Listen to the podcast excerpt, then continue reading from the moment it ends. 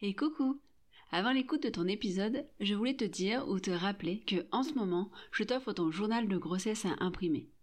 Ton journal de grossesse, c'est un petit livret dans lequel tu peux noter, semaine après semaine, les éléments dont tu as envie de te souvenir après ta grossesse. Que ce soit tes rendez-vous, ou ce que tu as ressenti, la première fois que bébé a bougé ou les premières contractions. Bref, c'est ton journal, à toi de noter ce qui est important pour toi. Et, petit plus, à chaque semaine de grossesse, tu pourras trouver des petites informations sur l'évolution de ton bébé, mais aussi sur les changements dans ton corps. Pour faire simple, ton journal de grossesse, c'est le petit outil en plus pour t'accompagner sereinement durant ta grossesse. Et je te l'offre gratuitement. Alors, rendez-vous sur mon site pour le télécharger dès aujourd'hui. Je te rappelle mon site douladefait, tout attaché sans accent.fr, douladefait.fr. Allez, je te laisse à l'écoute de ton épisode.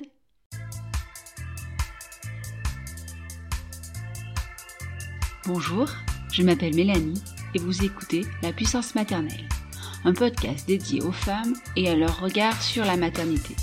Des récits de vie, des partages d'expériences et bien plus encore.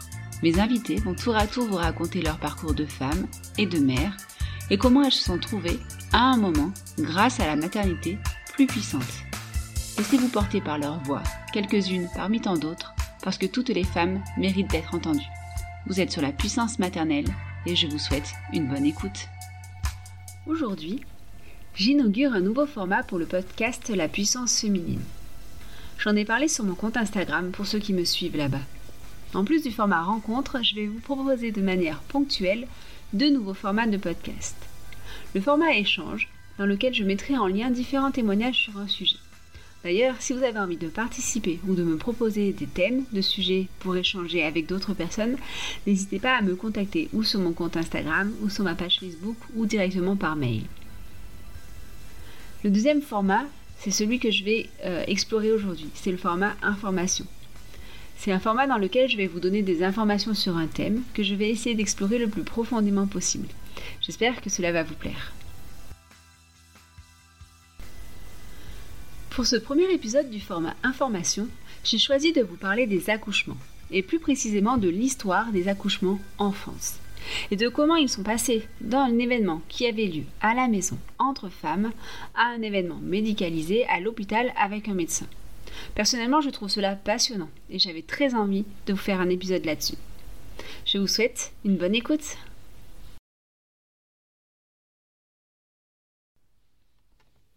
Pendant très longtemps, les femmes, elles accouchaient chez elles. Elles étaient entourées d'autres femmes qui étaient plus ou moins expertes dans le domaine des naissances. Les naissances, elles avaient lieu dans un espace connu. Elles arrivent là où on vit chaque jour. C'est comme la mort.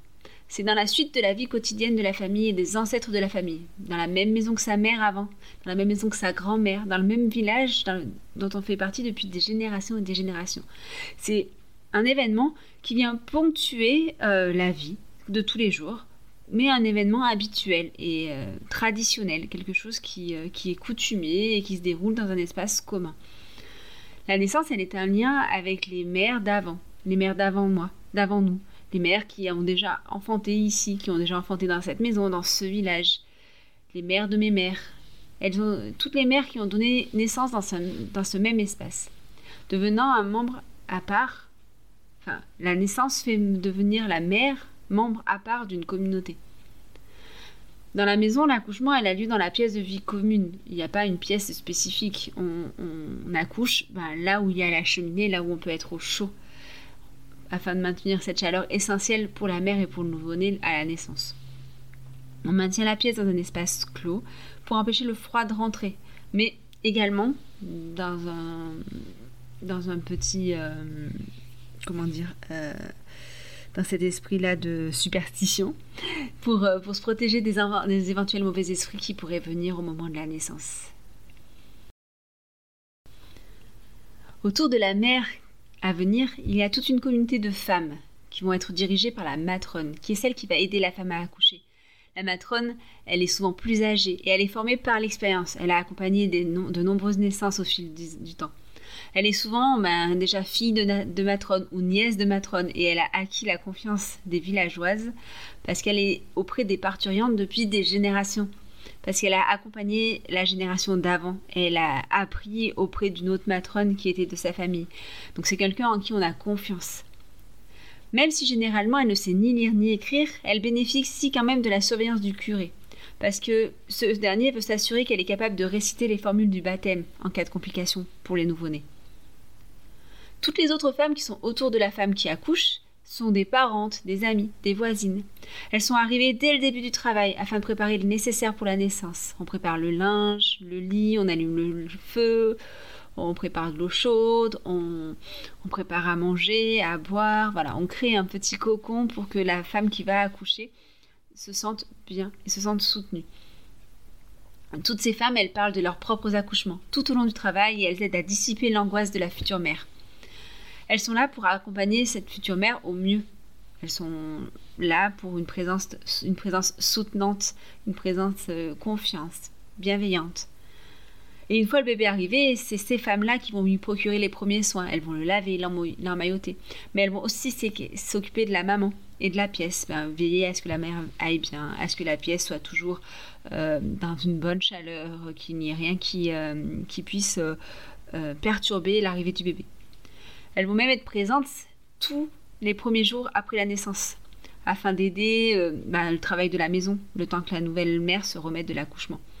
Vous savez, aujourd'hui, on parle du mois d'or, des 40 jours, du, quatrième trimestre, tout ça. En fait, c'était un peu ça. C'était euh, ces femmes-là, elles étaient là pour euh, ben, que la mère puisse se remettre et puisse euh, être là pour son bébé, tout en veillant à ce que la maison et tout le reste ben, de la famille, s'il y avait d'autres enfants, du mari, voilà, que tout le reste ben, soit déchargé pour la femme qui vient d'accoucher. La naissance, à cette époque-là, c'est un véritable rite de passage pour les femmes. Euh, les jeunes filles qui n'ont pas encore eu d'enfant sont complètement exclues de ce rituel-là, elles n'ont pas le droit d'assister. Et les hommes, de manière générale, à l'exception du père. La place du père, elle est très importante aussi. Il ne faut pas, euh, faut pas croire qu'en fait il était exclu. Mais en fait, la place du père, dès, euh, cette époque-là, elle était, elle était présente et elle était véritable pendant les accouchements. Il avait un rôle. En cas de difficulté lors du travail, il pouvait aussi euh, envelopper le bébé dans sa chemise pour lui donner de la chaleur. Enfin voilà, il était présent pour, euh, bah, accompagner euh, la naissance de son enfant. Lors de cet accouchement, la femme, bah, elle est chez elle. Elle peut prendre la position qui lui convient le mieux. En fonction des régions, il y a certaines positions qui sont plus pratiquées que d'autres. On peut être mise assise, avec des coussins sous les reins, debout, à genoux. La douleur, elle est présente bien évidemment, et elle est considérée d'ailleurs comme inévitable parce que on a, euh, bah, c'est une époque très religieuse et la Bible euh, a marqué dans son texte tu enfanteras dans la douleur. Donc avoir mal pendant l'accouchement, ben, ça fait partie de la normalité à cette époque-là. Ça apparaît, euh, voilà, ben, c'est Dieu qui l'a décidé ainsi. Si tu as mal pendant ton accouchement, c'est parce que c'est écrit dans la Bible. Euh, ben, du coup, euh, voilà, ça engendre une mortalité des femmes enceintes plutôt élevée parce que, bah, parce que c'était à cette époque-là, il n'y avait pas, euh, tous les protocoles sanitaires qu'on qu'on peut avoir maintenant autour de l'accouchement. Donc, la mortalité des femmes enceintes, elle est autour des 10% en moyenne. Elle a différentes causes une mauvaise présentation du bébé, une hémorragie, une fièvre. L'hôpital existe déjà mais il est réservé pour les femmes les plus pauvres ou pour les filles mères, parce qu'en fait, c'est un c'est pas un hôpital comme on l'entend euh, maintenant, c'est plutôt un lieu d'accueil pour, euh, bah, pour les personnes en détresse euh, financière ou les filles mères qui sont rejetées par la société. C'est un lieu d'assistance plus que de soins et la mortalité, elle est encore très forte là-bas. C'est à partir du XVIIe siècle que les accouchements ne vont plus être assurés uniquement par les femmes. Les médecins accoucheurs, vont commencer à s'inviter dans la chambre des parturiantes, des femmes qui accouchent. Euh, dans un premier temps, les chirurgiens vont être rappelés auprès des femmes dont le bébé est mort. Et puis ils vont commencer à s'intéresser de plus en plus au moment où les accouchements se passaient bien, ben, parce que ben, c'est pas très agréable d'être là que quand ça se passe mal. Ils, euh, veulent, veulent voir, voir, aussi quand ça se passe bien. Et du coup, ben, ces chirurgiens-là, ils rédigent des traités obstétriques et ils veulent faire des accouchements ordinaires pour augmenter leur pratique et ben, pour gagner également davantage d'argent. Faut pas oublier, hein, ben, enfin voilà, ça reste comme euh, ah, ça reste un métier, donc, donc voilà, un accouchement qui se passe bien, ben, c'est d'autant plus un bon une bonne réputation pour le chirurgien qui sera appelé pour d'autres accouchements et que du coup, bah voilà, ça engendre un, chiffre d'affaires, forcément. Euh, dès les années 1650, la noblesse et la bourgeoisie, elles demandent de plus en plus à avoir des chirurgiens accoucheurs. Avoir un chirurgien accoucheur pour l'accouchement, ça devient un signe de richesse. Même si l'image des chirurgiens, elle est euh, encore mitigée, elle peut être effrayante pour les parturiantes, parce que bah qu'il y a cette image de là, de l'accoucheur arrive le médecin accoucheur, il arrive quand il y a une complication. Même s'ils veulent changer ça. Ils veulent changer cette image. Et du coup, les accoucheurs, ils deviennent de plus, ils deviennent euh, finalement assez indispensables, notamment auprès des maris, bah, bah, parce que les maris, ils veulent plus voir mourir leur femme, ils veulent plus voir mourir leur femme en couche. Et euh, au fur et à mesure, bah, ces médecins accoucheurs, ils vont gagner la confiance des familles par la pratique réussie lors des accouchements difficiles.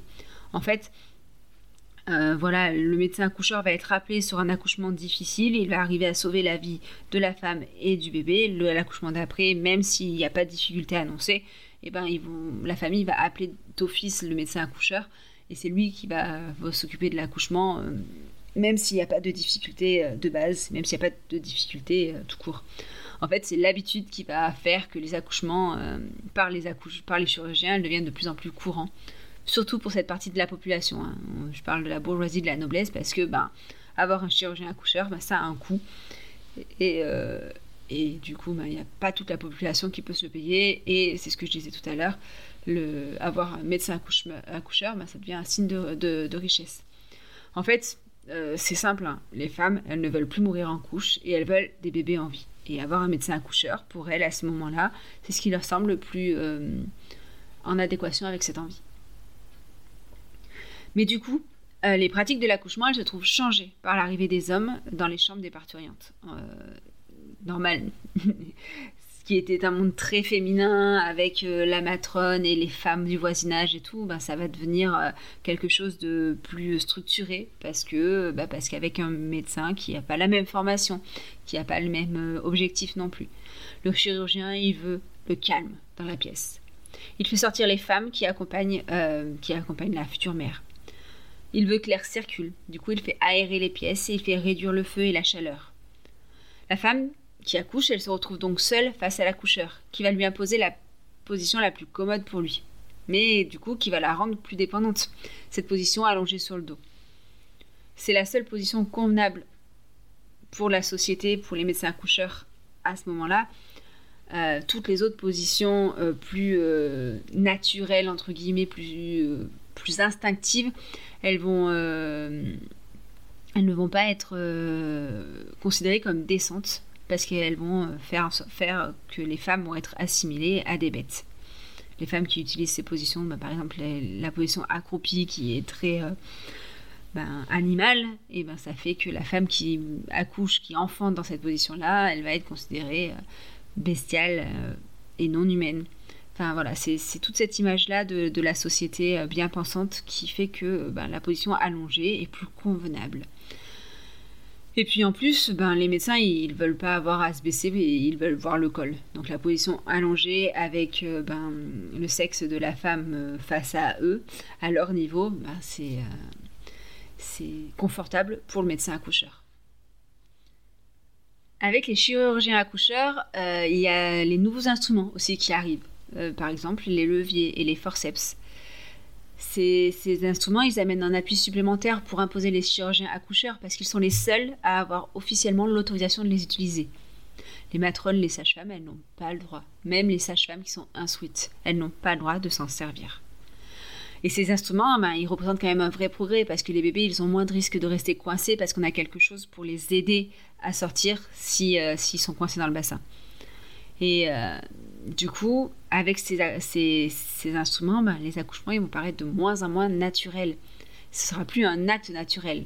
Pour qu'un accouchement se déroule bien, ça commence à rentrer dans la tête qu'il est nécessaire d'avoir recours à un homme de science pour que tout se déroule correctement. Et c'est là où on commence à basculer dans la médicalisation systématique des naissances. Mais c'est voilà, ça prend du temps, c'est un processus qui est long. Euh, la majorité des accouchements, elles restent pratiquées par des matrones, et c'est surtout le cas à la campagne. C'est à partir des années 1750 que les matrones, elles vont être euh, critiquées par le corps des médecins. Vraiment. En fait, les médecins, ils vont les accuser de tirer sur tout ce qui se présente hors du col et de l'utérus, bras, jambes, sans se soucier de démembrer l'enfant. Il faut savoir que ben, à, cette époque-là, si l'enfant était coincé, l'objectif c'était de sauver la mère.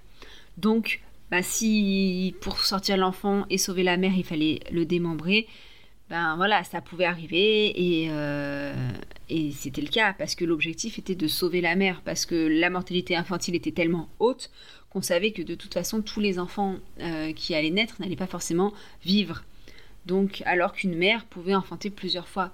Donc effectivement, euh, elles étaient accusées de ça, c'était pas forcément euh, des accusations non fondées, mais elles n'avaient pas le matériel nécessaire pour que ça se passe bien non plus. Voilà, c'est, euh, c'est, il faut aussi mettre la balance là. Oui, il pouvait leur arriver de démembrer les enfants pour les sortir parce que elles n'avaient pas l'autorisation d'utiliser les forceps ou les leviers. Donc, donc quand l'enfant était coincé, ben, elles n'avaient pas d'autre moyen que de sortir l'enfant euh, bah, à l'aide d'un crochet, parce que l'important c'est de sauver la mère avant tout. À partir de 1760, euh, le pouvoir royal en place, il décide de donner un début de formation médicale aux matrones de campagne, afin de passer des matrones aux sages-femmes, pour que ces matrones deviennent des sages-femmes. Donc il y a plusieurs choses qui vont se passer, euh, et la première, c'est des cours itinérants qui vont avoir lieu entre 1759 et 1783 et euh, ces, cours, ils vont, ils vont être à base de récitation, de travaux pratiques sur un mannequin en osier qui va être recouvert de tissu. Euh, et euh, les nouvelles sages-femmes qui vont avoir ces formations-là, elles ne vont pas être choisies par les villageoises. Elles viennent de la ville où elles ont été formées et après, elles arrivent dans le village. Donc, il y a plus de distance. C'est plus la matrone qu'on connaît depuis des générations, qui a accouché, qui a accouché tous les enfants du village, qui fait partie aussi du village elle est euh, elle, elle, a de la distance par rapport, euh, par rapport à, aux femmes qui enfantent et du coup elle a de la distance par rapport à la douleur.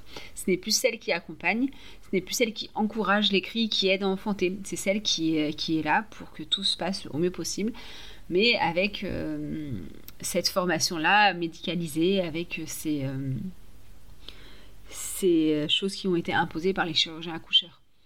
Euh, donc les naissances, elles se passent de mieux en mieux, dans le sens où il y a moins de mortalité maternelle et infantile, mais bah, en contrepartie, les femmes, bah, elles se retrouvent de plus en plus isolées lors de l'accouchement, parce que les, euh, les habitudes qui ont été prises par la noblesse et par la bourgeoisie avec les médecins, les médecins euh, accoucheurs, les chirurgiens accoucheurs, euh, où, les, on voulait le calme, où, la position était imposée, eh ben, elles sont reprises par les sages-femmes nouvellement formées et qui arrivent dans les villages. À partir de 1803, la formation des sages-femmes, s'améliore encore. Les cours théoriques, vont durer un an au sein des facultés de médecine ou même des hôpitaux. la pratique, elle va se faire auprès des accouchés dans les hôpitaux. Donc c'est des, comme je disais tout à l'heure, des filles mères, des, des pauvresses. Euh, mais du coup, les sages elles se font la main comme ça. Euh, presque un siècle plus tard, en 1894, la formation, elle va durer même deux ans. Euh, théoriquement, comme je disais tout à l'heure, elles ont le droit de ne faire que les accouchements naturels, sans complications. Elles ne doivent pas utiliser d'outils. Euh, S'il y a complications, s'il y a accouchement dit contre nature, donc avec l'enfant euh, qui ne se présente pas correctement, qui est bloqué, qui, enfin voilà, tous les, tout, ce qui pose des, complications, ben, les sages-femmes, elles doivent obligatoirement appeler les médecins pour, ces accouchements-là. Pour ces accouchements-là qui nécessitent l'utilisation des instruments et des instruments qui ne sont utilisables que par les accoucheurs. Mais on voit un peu des, exceptions. Par exemple, la, maternité de Port-Royal à Paris, ben, dans cette maternité-là, la sage-femme en chef, euh, c'est régulier qu'elle effectue des accouchements forceps. Mais voilà, c'est la sage-femme en chef. Et euh, dans les campagnes, ben, très souvent, les sages-femmes de campagne, elles ont souvent un forceps dans leur trousse, mais parce que, en fait, euh, par la force des choses, elles ne peuvent pas forcément appeler un médecin accoucheur systématiquement, parce qu'en campagne, c'est compliqué. Donc voilà pour la formation des, des sages-femmes et du rôle de la sage-femme qui a évolué. En ce qui concerne l'hôpital, pareil, il y avoir toute une évolution. Euh, comme je disais tout à l'heure, euh, c'est un lieu de base. L'hôpital, c'est plus un lieu d'accueil euh, social, plus qu'un lieu de soins. Donc l'hôpital, il fait peur. Jusqu'à la fin du 19e siècle, l'hôpital, il fait peur. Il accueille les accouchements des pauvresses, des filles mères. Les naissances, elles sont plus dangereuses qu'à la maison parce que ben, parce qu'il y a plus de fièvre, il n'y a pas de les, accouchées, elles sont toutes au même endroit. Donc s'il y en a une qui, euh, a une fièvre euh, contagieuse, eh ben, ça se propage. Euh. donc du coup, les nouvelles accouchées, ben, elles meurent plus dans les hôpitaux à cette époque. comme on ne sait pas à l'époque comment cette fièvre elle, se propage, ben, en fait on se contente juste d'aérer les locaux, d'isoler un petit peu les malades. voilà, le personnel n'a pas de blouse, on se lave pas les mains, on lave pas les instruments. voilà, ça reste très encore très basique. C'est vraiment des lieux d'accueil pour les personnes qui n'ont pas les moyens de faire autrement. Et c'est euh, plus tard, avec les travaux de Semmelweis, Lister, Pasteur, que les médecins ils vont accepter qu'ils soient les vecteurs de transmission des épidémies. Et à partir de 1870, il y a tout un tas de politiques de prévention qui vont être mises en place à Paris, avec une hygiène très rigoureuse. Des chambres individuelles, un lavage des pièces après chaque utilisation. Et dès 1878, Pasteur il va montrer aux médecins l'importance des pratiques d'asepsie, d'antisepsie et de stérilisation. La mortalité maternelle baisse et l'hôpital cesse de faire peur. Il devient enfin un lieu où on pratique une médecine qui sauve et qui guérit. À partir des années 1840, euh, il va y avoir l'arrivée des drogues anesthésiantes et analgésiques euh, qui vont être utilisées par les médecins. D'abord pour les chirurgies euh, autres la chirurgie euh, d'accouchement. Et elles vont rendre possible les, anesthésies. Et bah, c'est plus tard qu'on va appliquer bah, ces drogues-là aux accouchements l'accouchement à la reine, qui fait référence à la reine Victoria, qui, euh, voilà, la légende dit que la reine Victoria ne, voulait pas avoir mal lors de son accouchement, et que le médecin, le médecin accoucheur, ben, lui, a, lui a fait prendre du chloroforme pour que son accouchement se passe sans douleur. C'est pour ça qu'on l'appelle l'accouchement à la reine. Donc cet accouchement à la reine, il se fait sous chloroforme, et la parturiente, elle aspire quelques gouttes au début des contractions. La douleur, elle diminue, elle cesse, mais la femme elle est dans un état de sommeil léger. Donc cette, méthode, elle prend de l'essor, surtout en Angleterre et aux États-Unis. Les médecins français, ils l'utilisent peu. Ils mettent en, enfant, en avant ben, les effets secondaires ben, comme ben, l'inertie utérine et du coup des, des, hémorragies de la délivrance qui vont être plus fréquentes. Effectivement, si la mère est dans un état euh, comateux, c'est compliqué euh, d'être active sur, euh, sur la poussée. Mais voilà. Dans les pays anglo-saxons, euh, les femmes, elles s'informent, elles se regroupent, elles demandent à l'administration, elles demandent l'administration de drogue dès le début du travail afin d'atténuer la douleur. Elles, veulent, elles ne veulent plus souffrir pendant l'enfantement. C'est bon, tu enfantes dans la douleur, stop, elles en ont marre, quoi. Euh, donc elles vont être de plus en plus... Du coup, comme elles demandent de plus en plus d'avoir euh, d'avoir des médicaments, eh bien, elles vont être de plus en plus dépendantes du médecin, car les sages-femmes, même formées, elles n'ont pas le droit d'administrer ces drogues. Seuls les hommes médecins détiennent le savoir du dosage et ils restent ben, du coup, les référents d'un bon accouchement sans douleur. Et du coup, ben, on fait de plus en plus appel aux chirurgiens accoucheurs, ben, malgré la solitude que ça implique. On a vu, hein, voilà, il y a plus de distance par rapport aux femmes qui accouchent. Elle devient une patiente euh, sur la table euh, et le médecin va accoucher euh, et va faire en sorte que tout se passe bien. C'est à partir des années 1920-1930 que la naissance dans les milieux médicalisés, elle va se répandre. C'est bah, surtout vrai dans les grandes villes au départ. Hein. L'État français, commence à vouloir aider les femmes au moment de leur couche. Donc, euh, on veut stimuler la natalité. Forcément, on sort d'une guerre, donc voilà, il faut, reprendre, euh, les naissances euh, pour compenser avec la perte par rapport aux soldats tués pendant la guerre de 14-18. Euh, donc du coup, ben, on veut, euh, comme on veut euh, stimuler cette natalité, et eh ben, on va aider les femmes qui viennent d'accoucher. les salariés, par exemple, les moins payés, elles vont avoir le droit à une prise en charge forfaitaire des frais d'accouchement. Elles vont avoir le droit à un versement d'une indemnité qui peut être égale à la moitié du salaire pendant 12 semaines à des allocations mensuelles d'allaitement. Enfin voilà, on veut, on veut booster la fertilité quoi. On veut, voilà, femme, il faut que tu enfantes quoi, donc on va t'aider. Euh, mais avec tout ça, bah, la loi, elle fait, elle fait de l'accouchement un acte médical parce que s'il y a une prise en charge des frais, ça veut dire que l'accouchement, il se fait, euh, il se fait à l'hôpital, il se fait médicalement, quoi. Et euh, donc, les femmes, elles s'habituent peu à peu à accoucher dans un lieu médicalisé.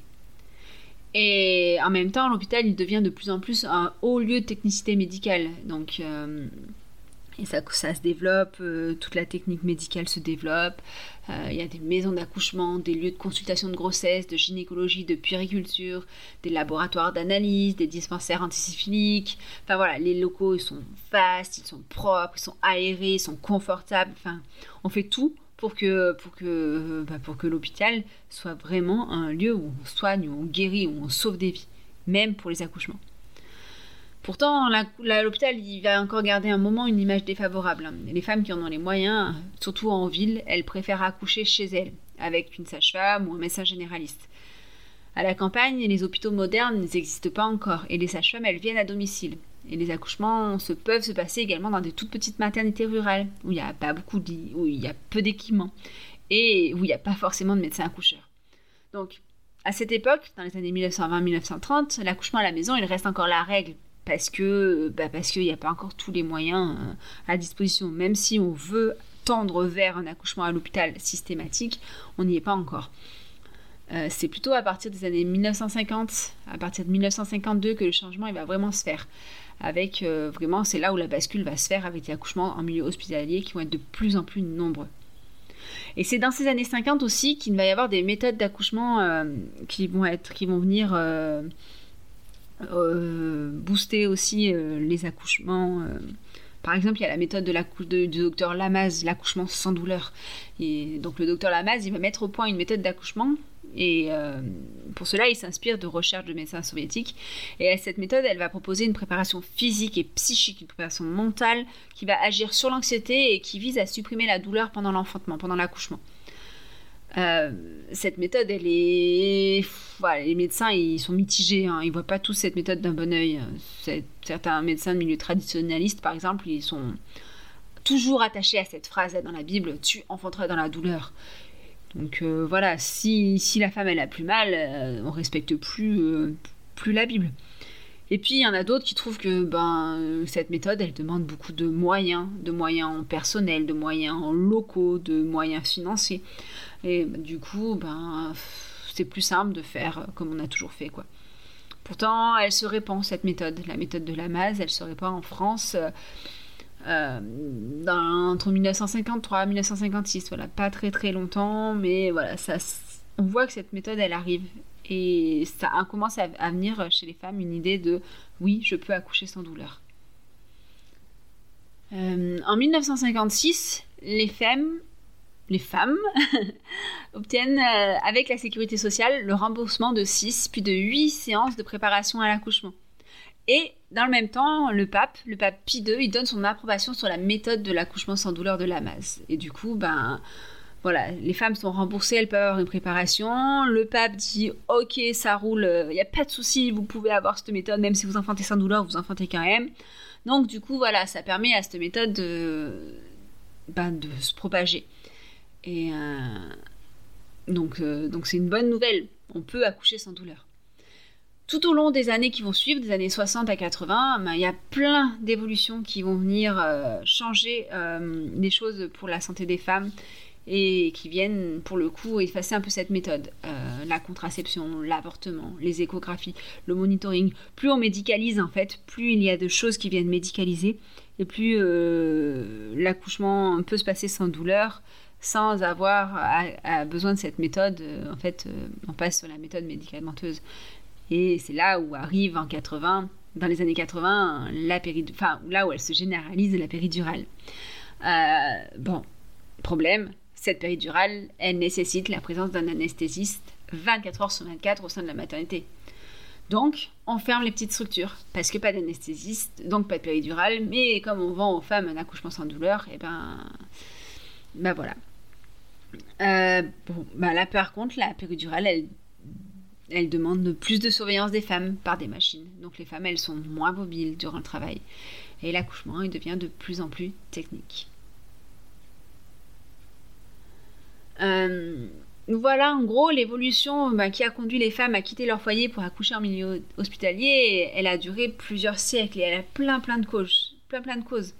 Donc c'est l'intérêt des médecins pour l'obstétrique et leur entrée en force dans, la chambre des accouchés. Voilà, ils voulaient participer.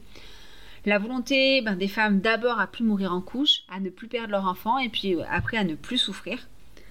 Euh, ben, les, mutations des théories médicales, Pasteur qui est arrivé avec, euh, avec la stérilisation, avec la sepsie, l'antisepsie, du coup les, hôpitaux deviennent des lieux sûrs et, les hôpitaux deviennent des, des établissements de technologie, de haute technologie. Et globalement la médicalisation de la société à tous les niveaux et notamment ben, de la naissance et de la petite enfance les femmes, elles sont pas toujours à l'origine des changements. Elles en ont subi certains, mais elles n'en sont pas victimes. Euh, accoucher à l'hôpital, euh, quand l'hôpital est devenu plus sûr, bah, c'était aussi euh, plus sécuritaire. Parce qu'on avait moins, moins, moins peur pour, pour son bébé et pour soi-même. Voilà, ça a amené plus de sécurité, ça a amené moins de souffrance, ça a amené moins de mutilation pour elles, pour leur bébé. Donc c'était une bonne chose c'était une bonne chose. Mais, mais voilà, il y a une symbolique, toute une symbolique des naissances sur le lieu où naissent les bébés. Euh, à l'hôpital, il y a des, des, gestes, des attitudes, on est plus, euh, plus distant. Autrefois, ben, la couchée, elle était accompagnée, elle était soutenue, elle était rassurée dans son travail, dans sa douleur. À l'hôpital, quand elle est toute seule avec sa péridurale, allongée sur le lit et qu'elle peut euh, pas bouger en attendant et qu'elle est passive en attendant, ben, c'est pas pareil. Euh, et, à, et euh, bah, à l'hôpital, il faut des moyens personnels euh, pour pouvoir être soutenu comme on l'était à l'époque où on accouchait dans sa maison entouré des villageoises alentour. Quoi. Et en fait, d'un point de vue de moyens, en fait, ça, ça arrange ça arrange que les femmes elles soient allongées, qu'elles soient les jambes en l'air, qu'elles puissent pas bouger, que voilà, on va plus vite, euh, on est plus sûr, voilà, elles sont branchées à la machine. Donc euh, on peut aller s'occuper euh, de 3, 4, 5, 6 autres femmes en même temps, de toute façon elle est branchée, s'il y a un souci on sera prévenu tout de suite. Voilà, c'est plus pratique, mais, mais c'est plus pratique à quel prix? Je suis pas sûre que au niveau médical on, on, se contente de ça, enfin voilà. Mais mais voilà, c'est intéressant de, voir l'évolution parce que parce qu'il y a plein plein de choses qui ont qui ont joué là-dessus. Et malgré tout ça, on peut, euh, bah, peut-être retrouver du pouvoir en tant que femme dans, dans, l'accouchement, même si euh, tout semble fait pour, euh, bah, pour nous rendre dépendantes du milieu médical. moi, ça m'intéresse de savoir ça. En tant que doula, effectivement, j'ai ça, j'ai envie de de, montrer aux femmes qu'elles sont capables de reprendre du pouvoir. Mais même si elles veulent la péridurale, même si elles, euh, elles sont obligées pour X ou X raisons à être césarisées, même si... Voilà, euh, je pense qu'il euh, y a une place à reprendre en tant que femme, en tant que femme qui va accoucher dans, dans cette médicalisation-là. Cette, cette, médicalisation, elle a sauvé de nombreuses femmes, elle a sauvé de nombreux enfants, elle a permis une avancée technologique de dingue. Euh, et, c'est top, et je remets pas en cause ça, et je trouve ça bien justement de revoir le côté historique pour se rendre compte que finalement, ben, c'est une très bonne chose, cette, médicalisation. Là où moi, ça peut me poser problème, c'est qu'elle soit devenue euh, ben, systématique. En fait, euh, ok, ben voilà, la péridurale, ça existe, donc systématiquement, la péridurale, elle sera proposée, voire imposée. Euh, bon, bah, on a besoin de, pour être sûr que tout va bien, on va poser un monito, euh, hop, là, comme ça, la, femme, elle est branchée, nous, on peut suivre l'évolution du bébé, de la maman, des contractions, tout va bien, pas de problème, et tout, hop, mais bon. Et du coup, on se retrouve avec une maman coincée, coincée par la péridurale, coincée par euh, le monitoring, et qui finalement est, est passive dans tout ça, alors que, alors que non, tout peut super bien se passer. Euh, dans un milieu médical, euh, ou non d'ailleurs, tout peut super bien se passer si, euh, si l'accouchement n'a aucune difficulté. Il n'y a aucune raison de surmédicaliser systématiquement. On peut être juste sur un accompagnement pour, que, pour vérifier que tout se passe bien et pour laisser la maman faire avec son partenaire pour que, pour que, pour que l'enfantement se déroule correctement. Mais pour cela, ben, il faut de la préparation en amont. Et de la préparation, ben ouais, effectivement, on a des cours de préparation à l'accouchement remboursés en amont, sauf que, ben, sauf que dans les faits, on les prend pas systématiquement. ils sont ben, parfois, parfois ben, pas forcément ce qu'on attendait parce que ben même si euh, je remets absolument pas en cause la compétence des sages-femmes qui font la préparation à l'accouchement parce que les sages-femmes font un travail formidable, ben, parfois ben elles ont pas le temps parce qu'elles doivent euh, avoir 40 euh, clientes dans la 40 patientes dans la journée à qui elles doivent proposer l'accompagnement le la préparation à l'accouchement. hop, après, après, elles vont switcher sur sur la contraception, elles vont switcher sur un accompagnement euh, euh, gynéco basique, enfin voilà, et c'est normal, c'est leur métier, et du coup en fait je pense que plus on leur en demande, et moins elles ont euh, le temps d'accompagner correctement, enfin pas correctement, correctement c'est pas le mot, mais moins elles ont de temps pour, bah, pour un, couple qui va avoir plus de demandes, et c'est normal, elles sont humaines,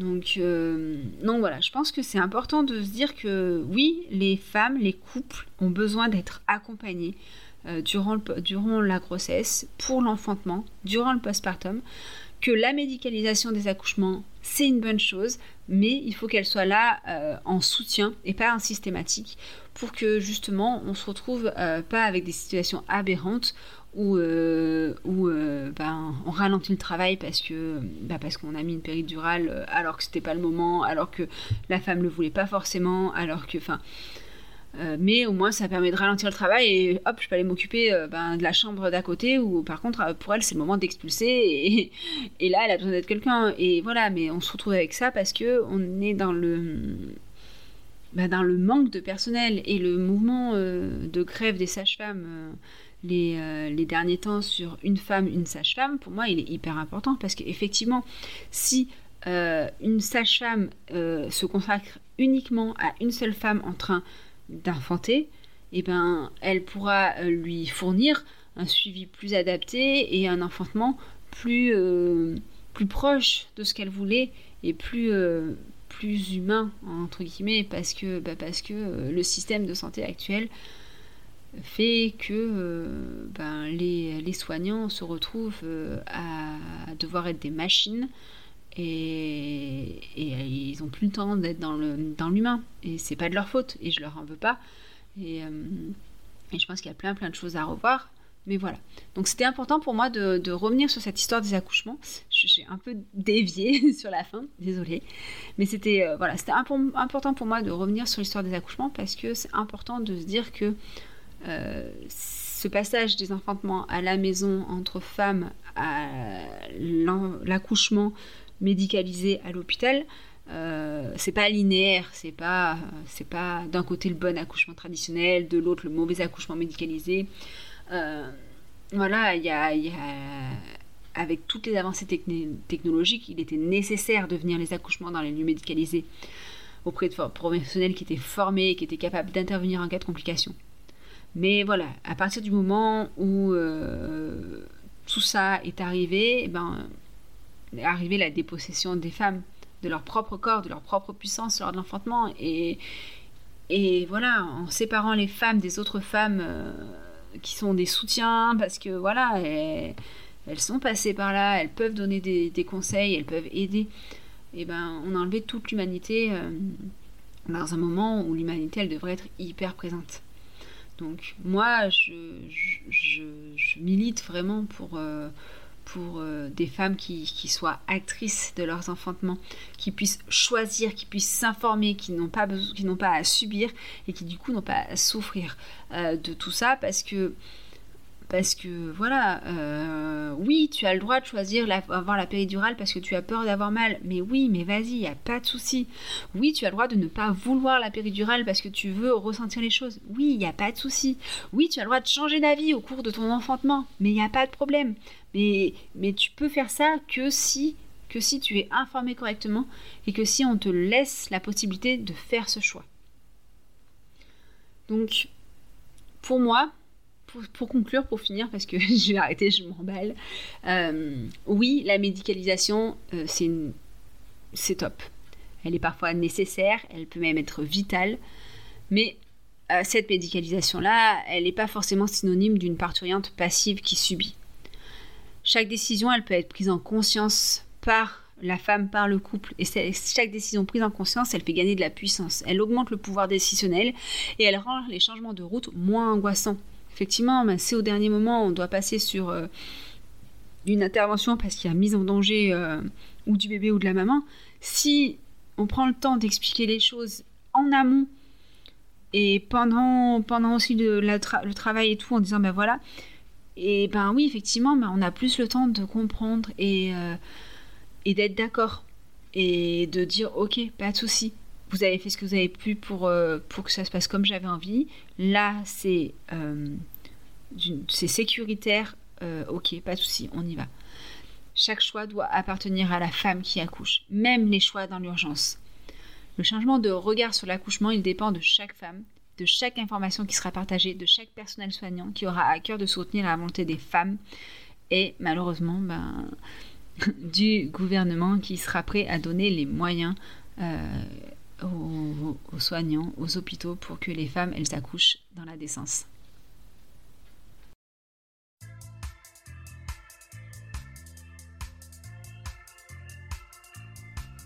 Voilà, c'est la fin de ce premier épisode euh, sous le format information. J'espère que cela vous aura plu. Je me suis un petit peu laissé emballer sur la fin, mais bon, c'est un sujet qui me tient hyper à cœur.